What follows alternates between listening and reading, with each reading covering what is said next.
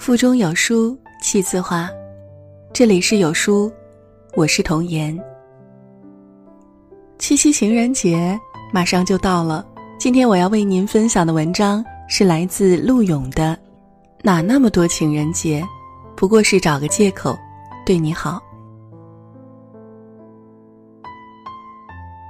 今天收到一个七夕礼物，Apple MacBook Pro。老苏小心翼翼地把它奉上来，语重心长跟我说：“我公司不方便放，你一定帮我保管好。七夕一早我再来找你拿。”此刻我好想拿把玩具枪把老苏突突突了。以后谁再找我藏礼物，我要收取中介费。我已经给小伙伴们当过 N 次礼物中转了。之前有朋友想求婚。钻戒搁我这一周多，吓得我这个从不锁门的神经大条，每次出门前都要反复的检查门锁。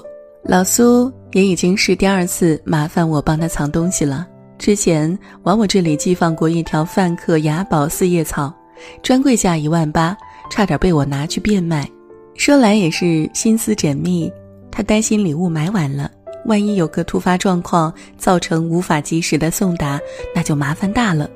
放在家里也不放心啊，分分钟要被火眼金睛的女朋友发现，就没有了惊喜感，所以只能拜托我了。作为一枚滋不深情感小诗，发现身边一些男生对女生还挺暖，很为大家开心。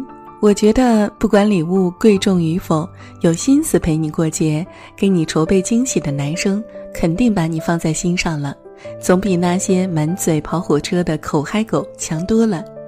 爱你的人，生怕他给你的不够好；不爱你的人，生怕你让他付出太多，给的太少，所以还总觉得别人要的太多。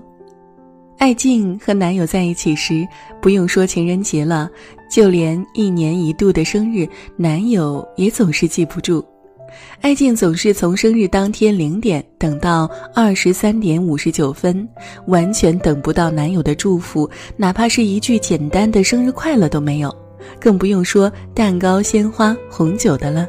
她很难过，提醒男友说：“我生日刚刚过了。”男友这才缓过神来，发了个五十二块钱的红包，说：“早点睡吧。”爱静生气了，男友觉得她太作，不就一个生日吗？我对数字不敏感，没概念呀。可前段时间，她明明在微博里看到男友艾特一个女生，并且对她说生日快乐啊。爱你的人知道你的矫情本质上就是撒娇，不爱你的人，你再乖顺再懂事儿，他也会嫌你矫情。他觉得恋爱嘛，有固定性生活就行了。节日吧，他觉得烦，不过；生日吧，他懒得记，不过。更不用说以后的结婚纪念日了，得了吧，连节日都不上心的人，以后对你的态度就可想而知了。我有个哥们儿，挺木讷的一个人，刚交往时对情人节完全没有概念，为此女朋友生气了，觉得他不爱她，有什么好生气的呀？哥们儿急了，生气对身体不好，是我没有做好，该受惩罚的是我，不是你。后来，他的日历多了各个节日备忘，也时常向我们讨教女生喜欢什么惊喜。他说：“我们男生自觉把该做的事情做到位，让女朋友感受到被爱，他就会跟小猫咪一样温顺，不哭不闹。女孩子真的都很容易满足，节日收到礼物都会开心好几天，甚至好几个礼拜，会发朋友圈炫耀，会跟闺蜜们分享，也会对你更加温柔。”爱无非就是这样，我对这些东西无感，但我会尽力的满足你的期待。原本我习惯忽略的事儿，因为你的重视，我就会去关注，在乎着你的在乎。爱你的人，会各种找机会主动向你献殷勤。我小表妹的老公。情人节、七夕节、五月二十日什么的，他都会带表妹先过个前夕，然后隔天继续过节。表妹考个从业证、资格证、驾驶证什么的，各科目顺利通过后，他也一定要找个机会庆祝。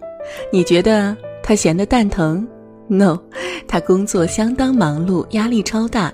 然而他说，看到表妹开心，比他找其他放松的形式爽多了。他去出差，看到合适表妹的包包或者鞋子，也会买下来给她当周末礼物。看吧，爱一个人就会想方设法对他好。有的人一辈子庸庸碌碌，却安慰自己平凡可贵；有的人对伴侣从不上心，却敷衍对方平淡是真。真正爱一个人，一定不是让他陪着你委屈，也不是让他处处将就你，更不是以你自行捏造的借口随意剥夺他生活里的仪式感。爱一个人，是处处把他放在心上。处心积虑做很多让他难以忘却的美好的事儿，哪那么多节日？不过是找个借口对你好，一年才几个情人节呀？这就畏畏缩缩的男生该是有多逊？在这个碎片化时代，你有多久没读完一本书了？长按扫描文末二维码，在有书公众号菜单免费领取有书独家引进外文畅销书四本，附中文讲解。欢迎大家下载有书共读 APP 收听领读。我是童言，我在运河流过的城市山东济宁为您送去问候，记得在文末点赞哟。